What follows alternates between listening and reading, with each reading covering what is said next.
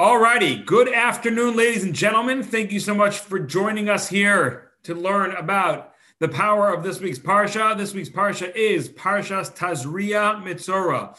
It's a double Parsha. The, prim- the primary topic that will be dealt with, though, is the same actually in both of the Parshas, and that is the spiritual affliction known as leprosy. Now, before I get started, I want to first of all say thank you to all of you for coming on especially those who are able to leave their cameras on. So it makes us feel like we're talking to a large group of people. Thank you for that. If you don't want feel comfortable doing that, don't feel any pressure.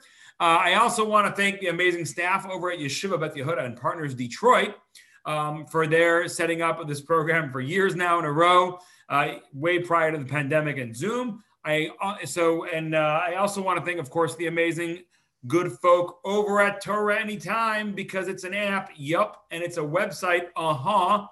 It's got tens of thousands, probably hundreds of thousands of downloadable, brilliant Jewish wisdom. So you can either stroll your fingers on down to www.torahanytime.com or you can go to your Google Play or Apple Play or any other kind of Play Store and look up the Torah Anytime app download it, start downloading classes, find the rabbis that work for you. There's so many, literally, there's hundreds and hundreds of rabbis. So if you don't like one style, you go to the next. Ein Adam Lomed Elamasha Libo Chafetz. The sages tell us you only study what you want to study. So find somebody that you really like, settle in, and fill your medulla oblongata with great Jewish wisdom. All righty. Now, oh, one last thing also. This podcast is this class is now being available on Apple Podcasts and Spotify and Stitcher and Google Podcasts and anywhere else you get your podcast. Just search for Burnham on the Parsha. Okay. Now, primarily, this the, the two parshas that we're going to read this Shabbos deal with a spiritual affliction known as tsaras. Now, Tsaras had a, a large number of ways that it would come out. It could come out in a person's skin. It could come out on a person's walls of their house. It could come out in someone's favorite jacket or skirt. It could come out in a person's arm. It can come out in their beard or their hair. It could come out if they had, God forbid, a burn and then the burn healed, but not all of it healed, and there was something left behind that just doesn't look too natural right? So there's many places in a person's body, house, clothing that tsaras could come out. But we'll talk about some of the ideas of tsaras first, and then we'll try to talk about some practical applications because I really believe today, in, in, in specifically 2021, it's really, really important to talk about tsaras and what the modern day um, Lashon Hara looks like. Okay, so number one, the good news about Tsaras, and this is something beautiful, it's something wild to think about. Imagine if you had, you know, right now in society, we're working on something called wearables, right? Wearables are, let's say, if you remember, there was this, there was a Google Glass that came out for a little while. It was like supposed to be like, you know, it was like a, a pair of glasses that had like some sort of AI overlay, some sort of, you know, uh, advanced integration and artificial intelligence uh, overlays. And we weren't there yet. Society wasn't there yet. I don't remember what year Google Glass came out, but I can tell you this much that when there were people walking around in shul with a pair of glasses with a camera on it, they were not looked at too kindly. You know what I'm saying? It's like, I don't know what that guy's looking at, but I, I honestly, I have no idea what kind of AI system he's got. I don't know. I just, I, would feel more uncomfortable, more comfortable if people weren't walking around my shul wearing Google glasses, and they really got the evil eye wherever they went if they were wearing their their glasses. And um, eventually, it died away. If I'm not mistaken, I, I think Instagram or Snapchat or one of those tried putting out a pair of glasses, like an actual wearable. It also never made it.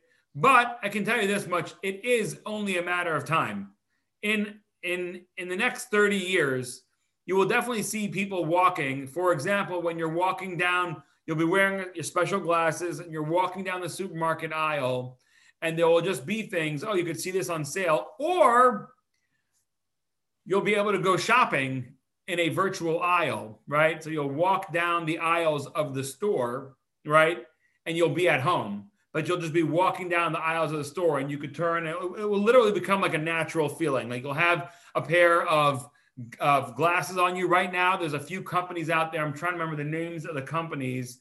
Um, mm, I know Apple bought one of the big ones, um, but they make these incredible glasses. I, I've worn them. Okay. So I've worn these artificial intelligence glasses. There's a famous Oculus is a famous one, very good. Oculus is the one bought by Apple. Is that right? Which one was Oculus? And if you could tell me a few other um, that, that are out there. So Oculus VR, virtual reality. Um, there's a few more other ones that are out there. I can tell you this much. I've worn one of them. There's a very famous game, right? So Facebook bought one. Um, so Oculus, the ones that I wore, there's a famous game. And in this game, you go on an elevator and you come out on a top floor and there's different versions of it. So there's some versions where you're like riding on a kind of like a hot air balloon around the city and you could like throw stuff at people or you know there's all different like there's one like you're supposedly like on santa claus's sleigh and you're throwing gifts to all the people um, there's other ones where you just fly up above the city and move around but there's one where you have an elevator and you come out of the elevator and you have in front of you you you put on the floor like a balance bar. Like, you know how gymnasts, uh, gymnastics, you know, they would have that balance bar. So you put a balance bar and you set it up perfectly that when you come out, the elevator door opens and you're like on like the, I don't know, the 80th story and there's wind around you and there's birds and there's a street down below and the cars are tiny, not tiny, but like really small. You could kind of hear the city when you walk out on that balance beam, now in your head, you know that you're in a person, you're like, I did it at my friend's house. I knew that I was six inches off the ground, right? I was literally, I mean, the balance beam is like, is like this high, you know? You're six inch, inches off the ground and you're just wearing this big goggle. And it's not even like, it's, it's not like a video. It's like more like a cartoon, meaning it's, it's, it looks like a cartoon, like a Pixar cartoon but when you step out on that balance bar, you are so scared. It's crazy. It's like you know in your head that you're in your friend's basement and you're six inches from the floor and you could easily just close your eyes and jump off. But you, if you have to walk out on that balance beam, which again, in your mind, you're opening up the, the, the, the, the elevator doors open and there's just a plank of wood leading out over the streets below of a city. Like imagine there was a plank leading out from the 88th floor of the Empire State Building, and you're walking on that plank. Now, if you were doing that in real life, first of all, I, let me just let me, let me stop right there. If you were doing that in real life, I wouldn't do that in real life, right? But when you do it, if, if you do it on, on virtual reality glasses, it's incredible, right? It's so scary. And I actually eventually, you know, I made it back to safety, but like my heart was racing, right? I, I, went out all the way to the end and then I had to turn around and turning around is so scary. You're on a little thin plank and you got to turn around and, and like there's, it's just so scary. And then finally, like I get close and I'm inching I'm like moving so slowly to everybody around me. They're laughing because like, you're, dude, you're on a bar at six inches from the ground. But like to you, it's so real because you're wearing these virtual reality glasses and then finally, I get close to like the end and I just leap off the bar back into the safety of the elevator. Woo! It was so scary. It was so, it's wild. So that's virtual reality. In virtual reality, I mean, I've done a lot of different things in virtual reality. There's another game where you're like, you're like on a, on a castle ramparts and people are trying to attack and you're trying to shoot them with a bow and arrow. And like you're like jumping at them. Like you get so caught up in it because it, it feels so real. Now eventually there'll be virtual reality glasses that you'll go shopping right? So let's say for example i mean during the coronavirus this would have been amazing right? Where instead of just going on instacart or doordash or whatever it is imagine if you could literally virtually walk down the aisles in kroger's and price compare and take all the time in the world and see and there would be little you know sales would come popping out in the air in front of you like oh you know cheerios are on sale. You bought cheerios five times out of the last 10 times you came here. And then would you like clementines? Because they remember the last time you were in the store you bought clementines. I mean it, there's going to be a different world coming right? A different world is coming to us. I've told people this. If you think about the last 40 years the changes forget about in culture which are dramatic but the changes in in technology today is 2021 20, 40 years ago was 1981. I remember 1981. Well, not well. I was I was born in 78. So I think I remember 1981. It was kind of, I don't know, whatever. Everything looked really big. Maybe because I was crawling on the floor. But in any case, or maybe because I was about a foot and a half tall. But I mean, if you think about it, right? I grew up before the internet. I grew up before cell phones. I grew up before beepers, right? I, I grew up where if you wanted to get from place to place, you would literally have a map. Like when I remember traveling with my family in the car, and we had a map in the car, right? A real physical map. And if there was a detour on the highway, you were opening up that map and you were like, okay, make a right on 541. Like today, it's all, you know. So if you think about the world, how much it's changed technologically in the last 40 years, it's insane. Well, guess what? The next 40 years are going to be just as different, if not differenter. Meaning, it's hard to imagine, right? I could see Sandy Beagle's eyes just like, what? Yes, you're going to see it, God willing. You know, you know, it's gonna, we, have no idea what we're about to come. But imagine if you had that before the before the coronavirus, that VR, where you'd be able to walk down a street. I mean, already right now with Peloton and this, you could take, you can go bike riding with people in Paris. It doesn't feel as immersive as if you had a virtual reality glasses, but trust me, that's coming. That is absolutely coming. Now, that is virtual reality, which will in technology soon, you'll be able to wake up in the morning. You know, if even, even for example, like when you go down, if, you, if you're wearing virtual reality glasses, when you go down your steps in the morning, you'll have a little bing reminding you to turn on the coffee maker. You have a bing take out the trash. It's Wednesday morning. Bing. You know, this thing, this will be right in front of you, right? Like I set reminders on my phone.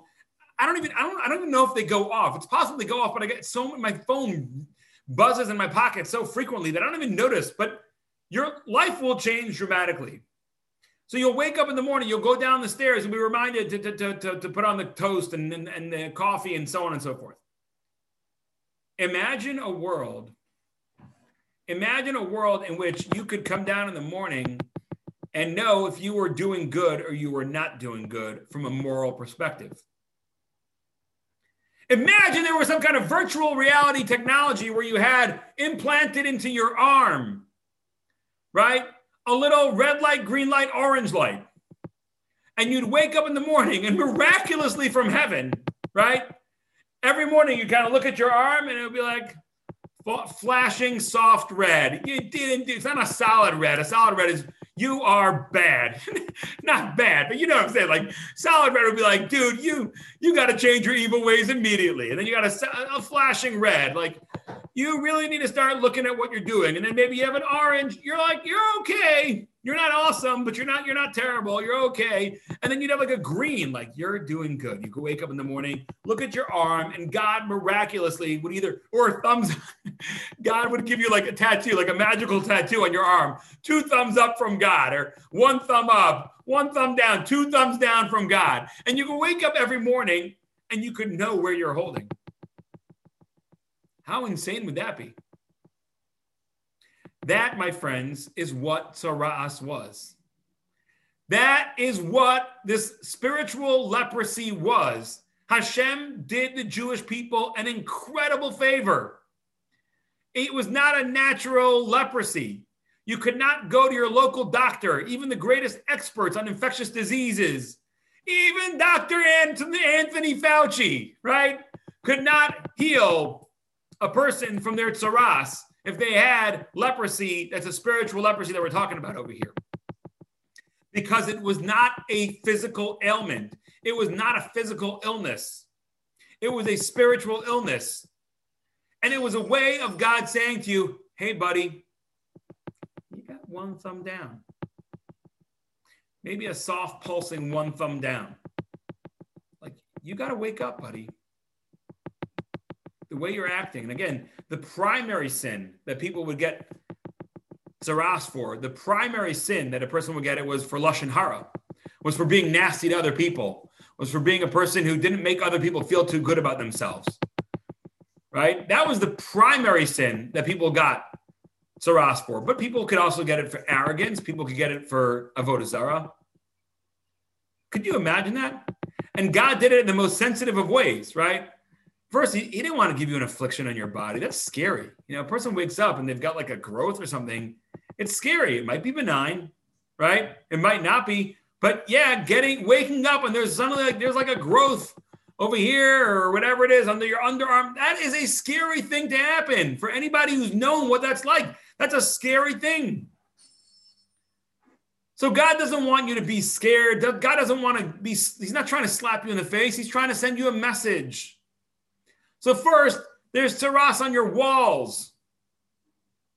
Looks almost like green mold or red mold. And you quickly run to the, the, home, the Home Depot and you try to clean it off, and it don't come off. You get the Moldex, you get the seventh generation product that's organic and friendly and earth friendly for the next seven generations. That doesn't work. You're like, okay, these seventh generation products usually don't work anyway. Maybe they kick in in seven generations from now. Let me go get the real deal, right? I'm getting the Drano, I'm getting the Moldex, I'm getting the Raid, whatever, whatever it is. I'm getting the hardcore abrasive chemicals. And you're rubbing away. No, that thing is still there. It ain't going anywhere. And then you bring the Kohen, and the Kohen's like, hey, yeah, this, I've seen this before. It's not mold. This is tzaraas of the house. God's trying to send you a message. Have you been maybe cynical towards people lately? Have you been hurting people with your words and your actions lately? Have you been offensive? Have you been insensitive? Have you been telling it like it is? And hopefully you get the message. If you don't get the message, then one day you wake up and there's a splotch on your clothing. And you're like, oh my gosh, how did I get this? Maybe one of my kids, you know, cheesed all over it. I got a little infant who's still spitting up. Maybe one of my kids cheesed all over it. So you try to wash it out. You send it to the dry cleaners. Nothing doing. You start getting all kinds of chemicals and the magic chemical from Ukraine and the and the Ron powder from Israel. And you get all the different, you know, oh, you got to put in seltzer with with with with with grapefruit juice, but only regular grapefruit, not the ruby red grapefruit. You know, like whatever. You try all the witch doctor elements on your clothing. The Martha Stewart seven top tips. You try every one of them, and this this stain is not coming out of your clothing. You bring it to the people who are the, the stain experts at your local, you know, uh, dry cleaner. They say, "We're sorry, we can't get it out." So finally, you bring it to the Kohen, the spiritual doctor. He's like, oh, yeah, I've seen this before. Let me ask you a question. Have you, uh, by any chance, been a little bit abrasive towards people lately? Have you been talking smack about people behind their backs? Have you perhaps been talking negatively about people in front of them?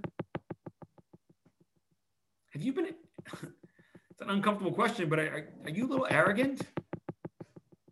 Me? No, I'm the most humble person there is. okay, yep, you're arrogant. Right? Have you been a little arrogant? So he starts asking you all these questions. And it comes out that you are. And, and the Cohen's like, listen, man, this is God sending you a message. You got to change your evil ways, baby, before I stop afflicting you But then you still don't get the message. You still don't get the message. And then suddenly you wake up one morning and there's a spot on your skin that's more pale or darker. It looks sunken. If the hair already turned like super white, then you're automatically tamei. But in most cases, in most cases, when a person would get something on their skin, and again, they go to the dermatologist and they go to this doctor and the expert dermatologist and they start putting on all kinds of creams and products and Burt's Bees has something amazing for any skin condition. And it oh, it smells so good like lemongrass and herb. And you try putting on all the different uh, you try putting on all the different products and it don't make no never mind. And finally you got to go to the Kohen, right? The doctors look at you, they say, I don't know, this is not part of our textbook. So you go to the co and he's like, Yeah, I've seen this before. Have you been a little, have you been hurtful to people? Have you been saying things you shouldn't be saying? Have you been feeling a little haughty, feeling like you're a little better than everybody else out there? Is that possibly part of your life? I don't know. I don't think so. I'm just like everybody else. And Cohen's like, look, you know what? spend a week on this. Let me come back in a week. Let's see how it is. Again, the majority, the majority of cases, when a person would have tsaras, the Cohen would come and he would see how it was, and he'd say, "Let me let me wait a week before I give judgment. Let's see what happens. Let's see if it grows. Let's see if it shrinks." And there were times where the Cohen would even give him two weeks. The Kohen would come back a week later, still the same size. The would say, "You know what? I'm going to put you in another week. You got a chance now." Again, and he's saying, like, I don't want to have to proclaim you tame. I don't want to have to proclaim you a leper. I'm going to give you another week. Get your act together. Remember, look, remember we, we got it on your house and you didn't listen and we got it on your clothing. It's on your body now and it's not going to go away until you change. Get your act together. And the Kohen would come back and behold, a week later, it gets a little bit bigger. He's like, okay, that's done. Yep, you are Tame. You are ritually impure. You are a leper. And now you got to move out. You got to move out of town because you always made people feel isolated. You always made people feel alone. You got to move out of town. You got to sit by yourself. Now, think about what a gift that is from God. What an insane gift that is from God.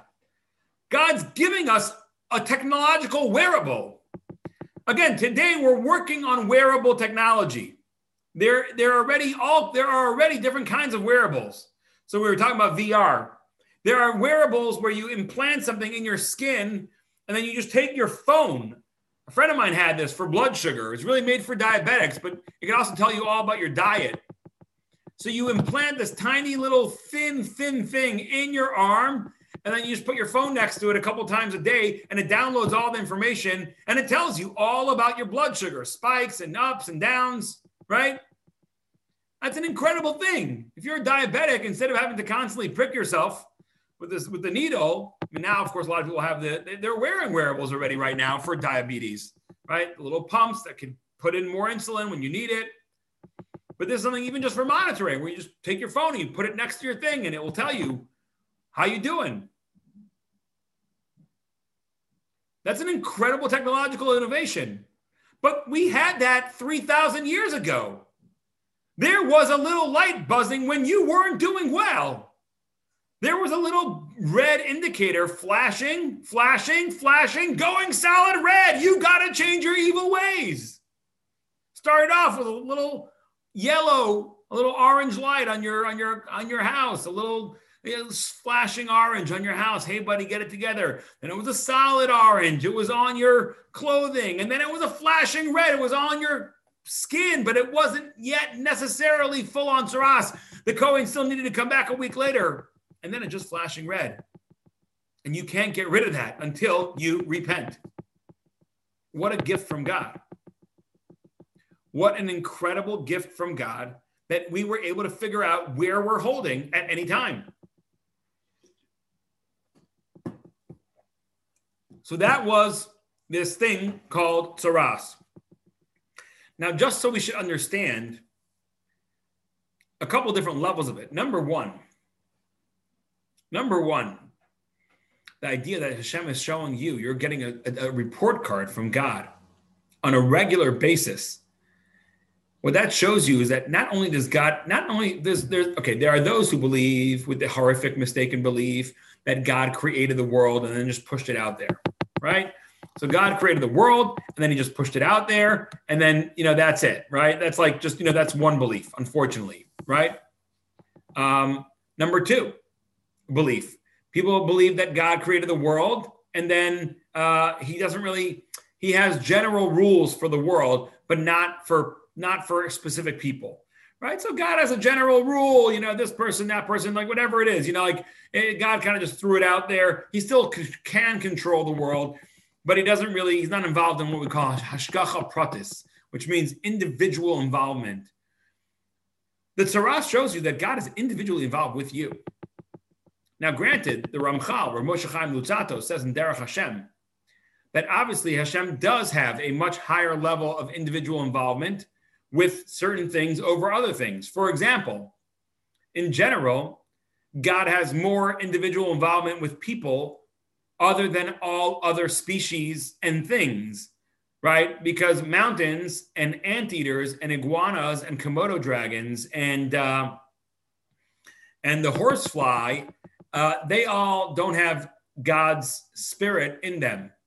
Only mankind has Vayipach Ba'ap of Nishmas Chaim that God blew into mankind a special, special soul. So all of mankind is already on a more elevated level.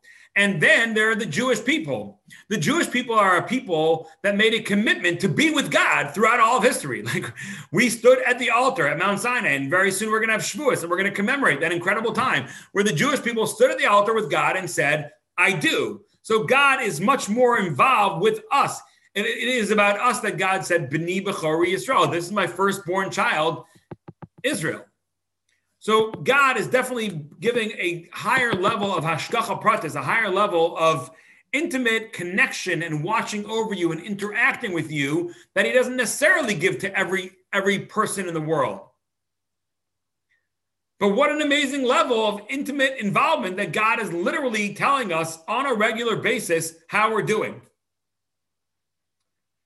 Now that only happened, by the way. There were certain times in Jewish history when the Jewish people started like really leaving the path, and the Jewish people started messing up a lot and started doing a lot of idol worship. Tzara stopped working. We think of Tsaras as a punishment. I think of it as a gift. It's like sometimes a person gets a, a warning call. They get a minor heart attack at the age of 48, and their doctor says, Hey, buddy, the way you're living, the way you're living your life, you got four more years so either you clean up your act, you start eating differently, you stop working so much, you stop, you know, overstressing your heart with drinking or eating or lack of sleep or working too hard, or you're not going to make it to your 60th birthday. And sometimes that wake up heart attack is the greatest thing that ever happened to them because it wakes them up and they change their ways. So here too, Hashem is doing this, this incredible favor of waking us up and speaking to us and saying, change your evil ways. We don't have that right now. We're a bereft generation.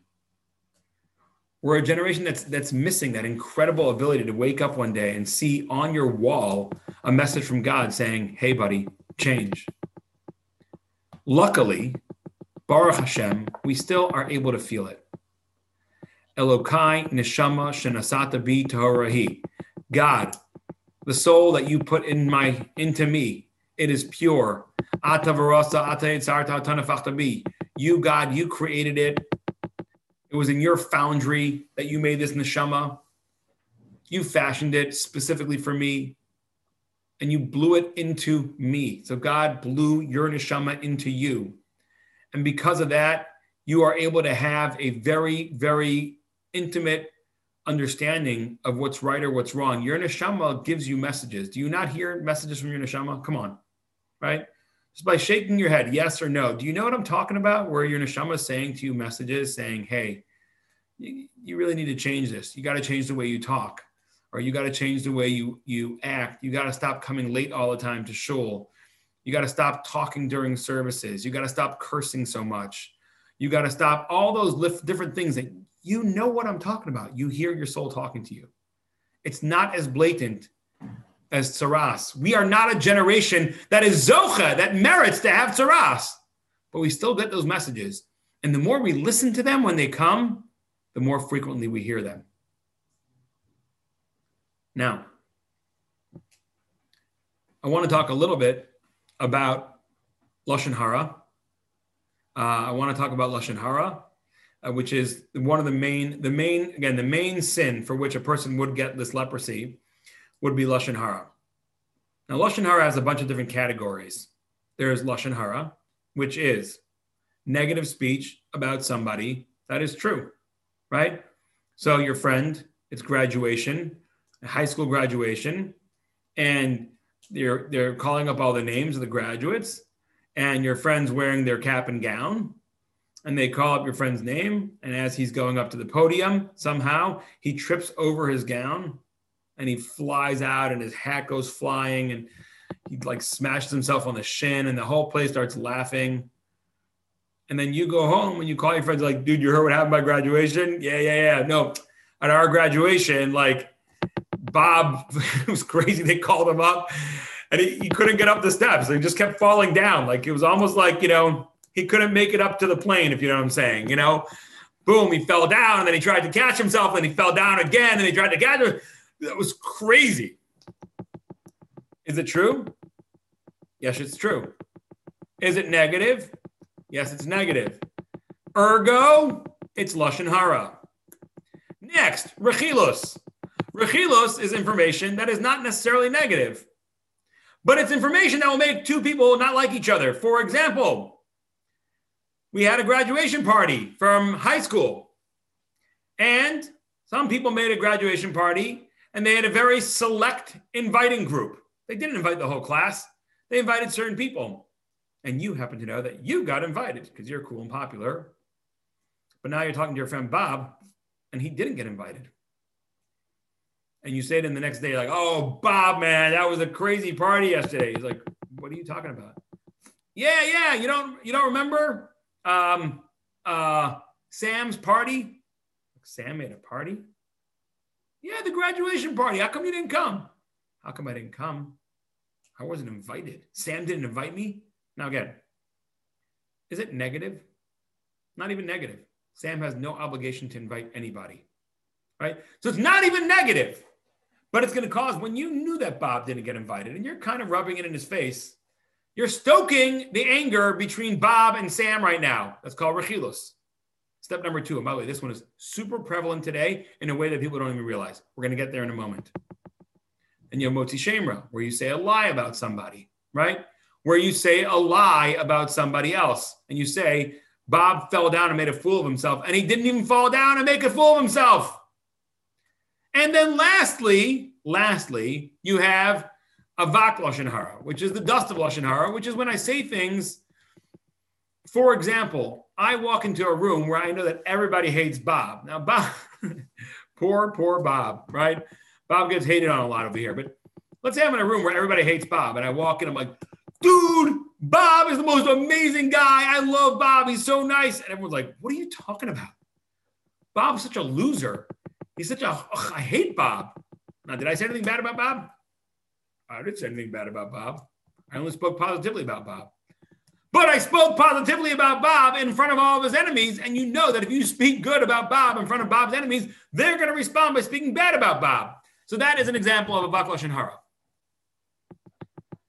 Let's get into where this today is so, so, so prevalent. Social media. Social media. Let's talk about all of them. Lashon Hara. Right? Lashon Hara. If you take a picture and you're taking a picture, you're at a friend's bar mitzvah party, a friend's bris, a friend's kid's wedding, whatever it is, a friend's wedding you take a picture of a large group of people. In that picture, it so happens to be that one of the people in the picture is like just in middle of eating. You know, you got a picture, everyone's smiling. Look at the camera and smile, but there's one girl off to the side. She doesn't know they're taking a picture, or she wasn't part of the picture, and she's got her mouth open and and then someone snaps the camera. Right? It's not a flattering picture to her. It is a flattering picture to you and all your friends who are posing, right? Mm, right, whatever. Or that whole crazy, like posing with your pursed lips, weird, crazy thing that people do. I think it's over, hopefully, like three years ago, all the posing or the kissy lips or whatever it was called. In any case, so you take that picture and you post it to social media you post it to I don't know face, Facebook, Instagram, much Twitter, whatever the rest of them are, and your friend sees it and she's embarrassed. She was not looking her best. She was not aware a picture was being taken. She didn't pose. It caught her looking really weird and bad, and she's uncomfortable that she's in that picture. That is lashon hara. That is 21st century lashon hara right? So many, there was, I remember there was a, a little video going around. There was a guy who was like, uh, he was like jumping into a pool or something, you know, and uh, he was a big fellow and he did like a little run up and he like jumped into a pool. And when he jumped into the pool, the force of the water just like took his swimming trunks right off, and he just he kind of ran out of the pool with his with his with his underwear. He was wearing you know jockey shorts. You know, um, thank God his underwear stayed on. But people were posting that. Now again, it didn't even show his face. It didn't even show his face. It just showed him from the back. So, but he knew who he was, and people knew who he was, and suddenly that picture is going all around. That was re- that straight up lashon hara, right? It may have been true, but it's negative, and that guy does not want that video going out. You post that video of that person, and you are straight up. That is lashon hara. Again, 21st century lashon hara. It is so important, and even sometimes within a family WhatsApp chat, right? Even within forget forget posting. First of all, in general, by the way, like I, I get it that social media there's a place for it. And but I, I, I really believe that definitely social media causes a lot more bad than good.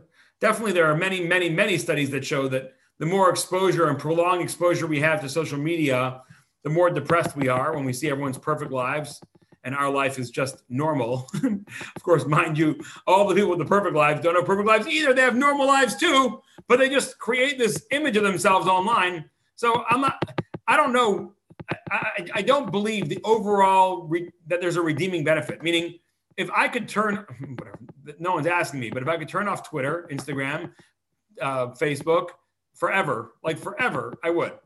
Absolutely. Right. If I could shut that whole thing down, I would. I don't believe it's made mankind the better people. I feel like it's made, especially when you come to like Twitter and and and just the anger and the divisiveness and the stoking of fears and and and differences being highlighted and people being called out and and, and in a way that's just horrific. So yeah, I would I would turn it all back. But again, they, they haven't called me to ask me yet. But the bottom line is is that we live in we live in a different world today, and and what's lashon hara today was just not there was no such thing 20 years ago.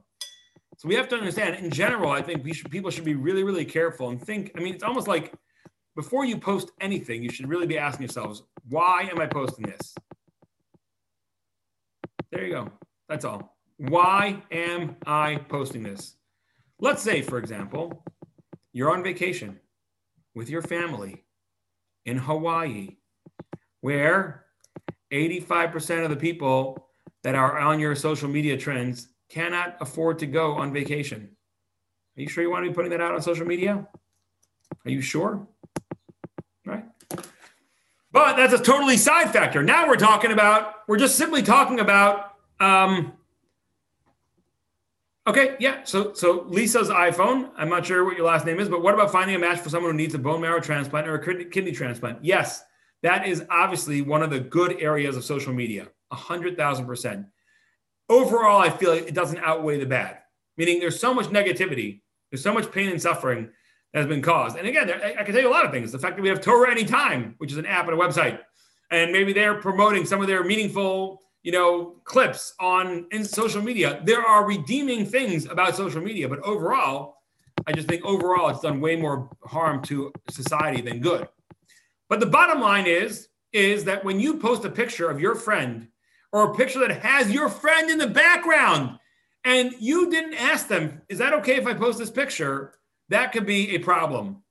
Okay. So that is a very important thing. That, that could be literally straight up modern day Lashon Hara. And I can tell you this that I've heard from people who told me they were very hurt by what somebody posted. And again, it, it doesn't even have to be on a social media platform where you're posting it to the world, even sometimes within a small closed group. Okay, so that's Lashon Hara. Let's go to Rechilos. Again, what is Rechilos? Rechilas is information that's not even negative, but it's going to make people hate each other. So Bob is going to be hating on Sam right now because Bob just found out that Sam made a great, great graduation party and he didn't invite Bob. Think about how often this happens on social media. You go out to dinner with three of your friends you go out to a nice restaurant and you don't get out often and you deserve by all means you deserve to get out once in a while and go to a nice dinner but you take a picture of it and you post it to social media And now all the friends of everybody, you have four people go out to dinner together, right? Four friends. And we all go out to a nice restaurant, let's say. We have a dinner. It's nice. We catch up. It's been a long time. We're all working really hard. We're, you know, great. You post that to social media. How many people are there that are looking at that picture and saying, How come I didn't get invited? Right? How come I didn't get invited? It's straight up, straight up. The same thing of you going to Bob and saying, "Oh, Bob, the graduation party last night was amazing," and Bob's like, "What are you? What are you talking about? Gary? Oh, at Sam's house. Sam made a graduation party and didn't invite me. I can't believe it. I thought we were good friends. That is the exact same thing that happens when you're posting on social media. That you all went out for dinner and it was just the four of you and you didn't invite everybody else. There's a lot of people who feel like, oh, I was kind of hoping, I thought I was good friends with Bob. I thought he was going to invite me. So that could cause, that could cause just like, forget, forget about something, forget about an animosity, right? There's two levels. Excuse me. One level is you're part of a social group, and the social group has, you know, every social group or clique or whatever you want to call it has like core members and ancillary members, right? So you're part of a social group. And in your social group, there's, let's say, a total of, I don't know, eight main people and four people that are sometimes part of it, sometimes not, you know, like whatever it is. And four of you go out for dinner and you post those pictures somewhere. There's a lot of people that might be feeling, how come I didn't get invited? And even if they don't have specific anger at any one person in that group, like, I can't believe that Esty was there and she didn't invite me. I thought we were really good friends. Forget about that. Forget that someone's going to have real problems with anger, animosity towards one person. They might just feel like they're devalued. They might just feel like, oh, I thought I was part of that group. I thought I, I thought I was kind of cool. I was like, I was loved by that group. I was cared about, but I guess not, because when they go out for dinner, they don't, they don't invite me, and they, they're having such a good time there. I was at home all by myself. You know what I'm saying? Like that could really make people feel just just bad about themselves. Forget about if they're if they're gonna have specific anger towards one person. Do we really want to be promulgating that? Right?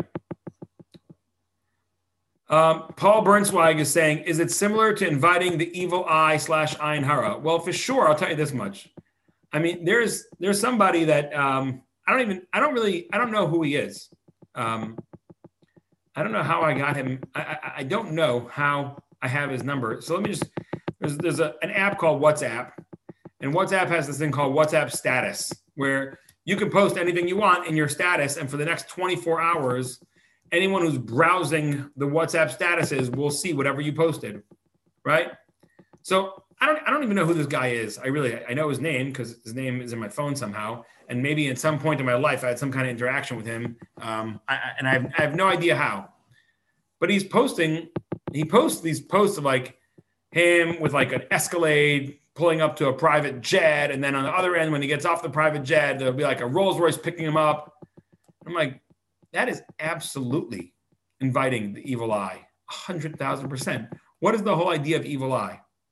The whole idea of evil eye is let's go through this. We, I, feel like we've gone through this before, but in today's day and age of oversharing, we can't go through this concept enough. How does the evil eye work? Let's remember number one. one of the Ten Commandments is do not covet. So Hashem tells you, and I, when I say you, I'm looking at you, right? You, right now. Hashem tells you, do not be jealous of what other people have. Period. The end the most one of the most important midos, one of the most important character traits that we could have today is called ayin tov. In Mishnah and Ethics in Pirkei Avos, when I forgot who it was, I think it was Rabbi Akiva, maybe who told his students go out and find me the proper way to live. I forgot who it was right now. He sent his students out. There was five students. He said, "Go tell me the proper way to live," and each one came back and gave a different quality. And one of them said ayin tov, which is a good eye, which means I'm happy to see other people's success. I don't I don't look at you and say, oh, how come I didn't get that? I don't have ayin hara. I don't have a bad eye. I have a good eye. I'm so happy you're successful. I've been trying to get engaged for the last, you know, to find the right person to settle down with for the last 12 years. But when you get engaged, I'm really happy for you.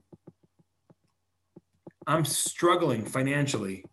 But when I see you post a picture of your vacation in Florida or whatever it is with your private jets and your Escalades and your Rolls Royces, I'm like, oh, I'm so happy for him. He's doing well. It takes a big man, though. It takes a big man.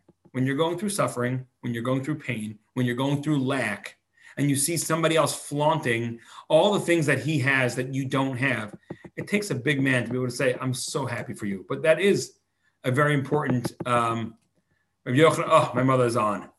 See, we got here. We got my mother's on. She just texted in, and Jeffrey Delcheck uh, texted in. I'm gonna go with my mother for 400. All right, yeah. So my mother, Mrs. Nechama Burnham, thank you. It was Rabbi Yochanan ben Zakkai who told the students go out and um, and find out. Maybe Jeffrey Dell was saying that Rabbi Elizabeth Horkin has said ayin tov. Was that what you were saying? Maybe he was the one who said good eye. But at the end of the day, Rabbi Yochanan ben Zakkai said I agree. That is of all the character traits, a good neighbor, a good eye, all the different things that you need to have, right? A good friend. The most important thing is to have a good eye.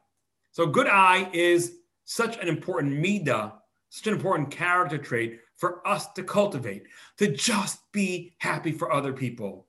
When you see other people being successful, just be happy. Fargin it, right? There's a word in Yiddish. The word is called fargin, and you can't really translate it because it's, it's not exactly forgive. Like I forgive you your success. Like you I never did anything wrong to you. You don't need to forgive me.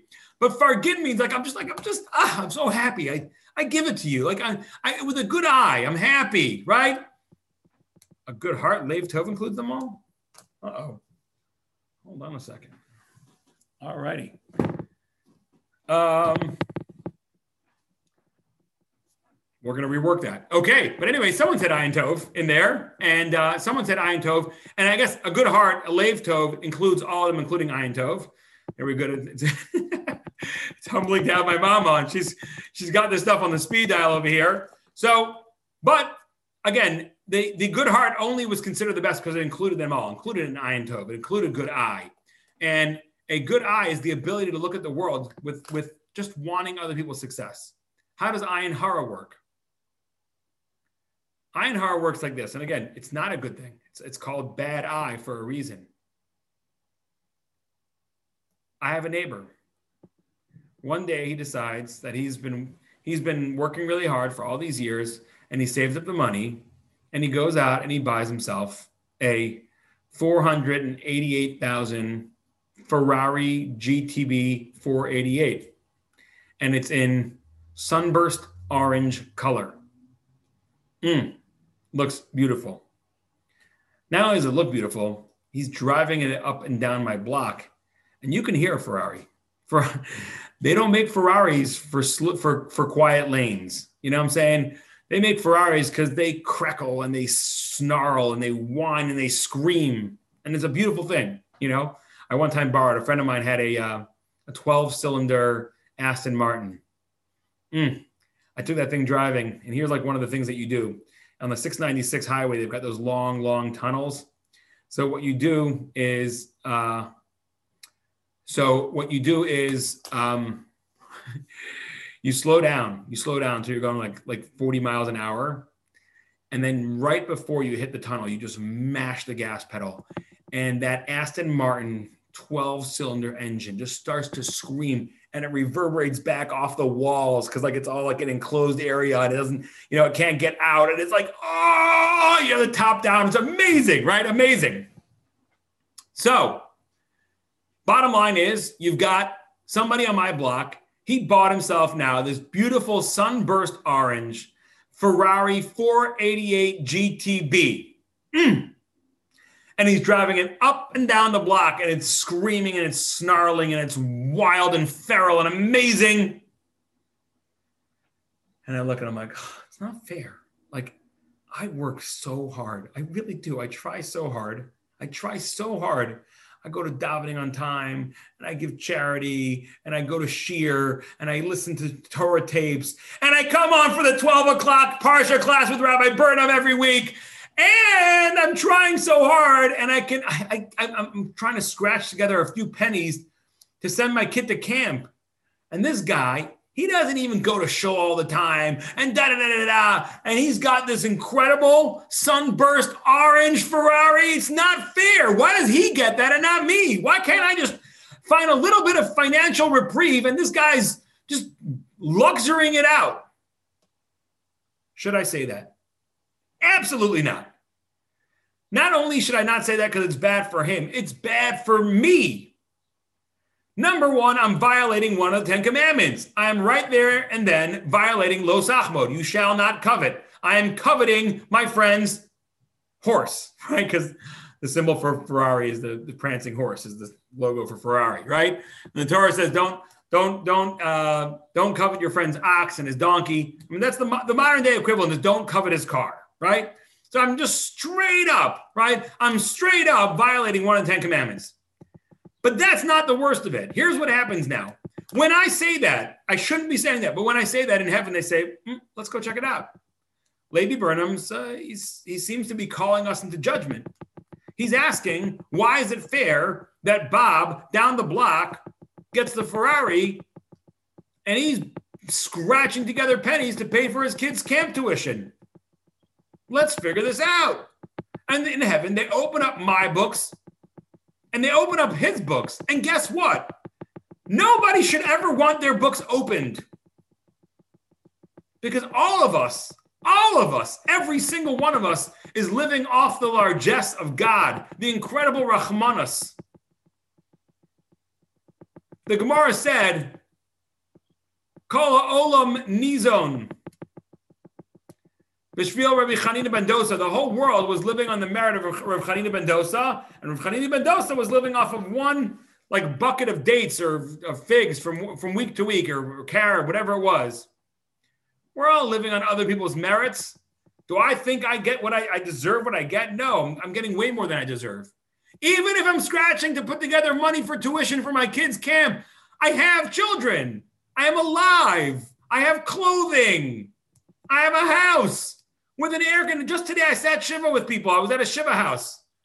And they were saying how they remember that when they were growing up, they, they didn't have any air conditioning and it was so hot. He said he remembered specifically one year, Yom Kippur, it was just boiling hot and he could not sleep the whole night because it was just so hot. He was tossing and turning the whole night, Yom Kippur night before he went in. He was starving the whole day. And, you know, whatever it was, he lost a lot of liquids with the sweat. We're all so blessed. Okay, so I got to struggle to put together camp tuition for my kid. Do I think I'm getting what I deserve or I'm getting way more than I deserve? I'm getting way more than I deserve. And so is everybody on this Zoom right now. So the bottom line is the bottom line is we don't want our books opened up. Because if our books are opened up, then it turns out often that we're getting way more than we deserve. And maybe that guy, when they open up his books, it turns out that he's getting way more than he deserves. Right? Which is which is why unfortunately we really we really really really want to think very carefully before putting our blessings out in front of everybody else's faces. Right? That's what Ayin Tov is all Ayin Ayin Har is all about. So when we post to social media about our amazing vacation to St. Bart's where we rented our own tropical island and our own, uh, you know, kosher chef, and we came down with our private plane, and we got picked up by the, you know, uh, by, by the by the Bentley or the Rolls Royce. By the way, if God has given you that that money, I'm so happy for you. I really am. I really am. Like Chazé Hashem. I'm sure you give a lot of tzedakah too. I'm sure you give a lot of charity. You start posting that stuff on on social media. Bad news. Bad, bad, bad call. What, what purpose? What positive social benefit is there in you posting to the whole world how amazing your stuff is? Whether it be your vacations, your children, right? You got to sit there and post to everybody. You know, it just, I just think the, that's what, again, the whole idea of social media creates a lot of problems. You know, the only thing that I post is I, I post within family chats. Like that's all. I don't post pictures of my kids out. Hashem, Hashem has blessed me with great kids. That's for me to appreciate and me to enjoy. Yeah, to throw that out on, on, on social media in front of everybody else? Absolutely not. So again, today when we talk about tsaras and we talk about lashon hara, two things to remember. Number one, that tsaras is an incredible gift from Hakadosh Baruch Hu, where He's telling you, "Hey, you're messing up. You got to get your ways in order." It's like a technological wearable. It's like AI glasses, where you put on your glasses in the morning. Ping! There's a little message from God. Levi, yesterday you scored a 47%. Let's try to get your score up a little bit. What an incredible gift. And unfortunately, we don't have Tsaras anymore today. To have that level of hashgacha pratis, right? Meaning it's such an incredible level of divine intervention in your life. Like God tapping you on the shoulder and saying hello to you every every day. That's an incredible, incredible level of hashgacha pratis, of divine intervention on your personal level and your personal night life. Which is, by the way, what the the if I'm not mistaken, I'm just going to see.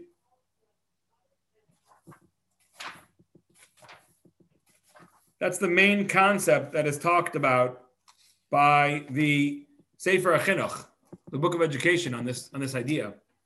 But then again, also to remember that when it comes to today, Lashon Hara, Lashon Hara can often be done by mistake right? Obviously, there's still plenty of people talking gossip. that's that's super common too. We talk gossip about other people, right? But even the unintentional lashon haras, you post the picture to social media without realizing that one of the people in that picture really doesn't like the way they look in that picture. Boom, that's lashon hara, because it's true, but somebody there feels it's negative and is hurt by it.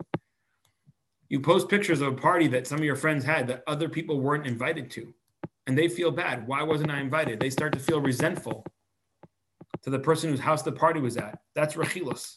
That's social media rechilos. There's a vak lashon hara. When you post pictures all the time of people that you know other people have bad things to say about, and you know that they're not going to say anything on your feed, but they're going to talk bad about it. That's a vak lashon hara. Of course, interestingly enough, there's a whole conversation. The Chofetz Chaim, in, in his earlier years, the Chofetz Chaim was like the world's expert on lashon hara for, for in, during the early uh, 20th century for the first many years of his life, he believed it was okay to say lashon hara about yourself. But there was a whole story that he had. He had like a whole story, and then eventually he said, "No, you're not allowed to say lashon hara about yourself." A lot of people are posting pictures on social media that are lashon hara about themselves. Like, uh oh, are you sure you want to be posting social media that that's how you look in that place and that's how you're, you know, that's how you're dressed. That's how you're like, ah, you know, that, that might be that might be lashon hara about yourself but at least we could focus on it. If we could focus just on lashon hara and rechilos in social media, either posting pictures with people in a position, in a look that they don't that they don't feel comfortable, and rechilos, making sure not to post pictures of things that other people are going to feel offended that they were left out of. If we just focus on those two areas, I think that would be really, really, really amazing. Thank you so much, and have a wonderful Shabbos. And I will stop recording right now.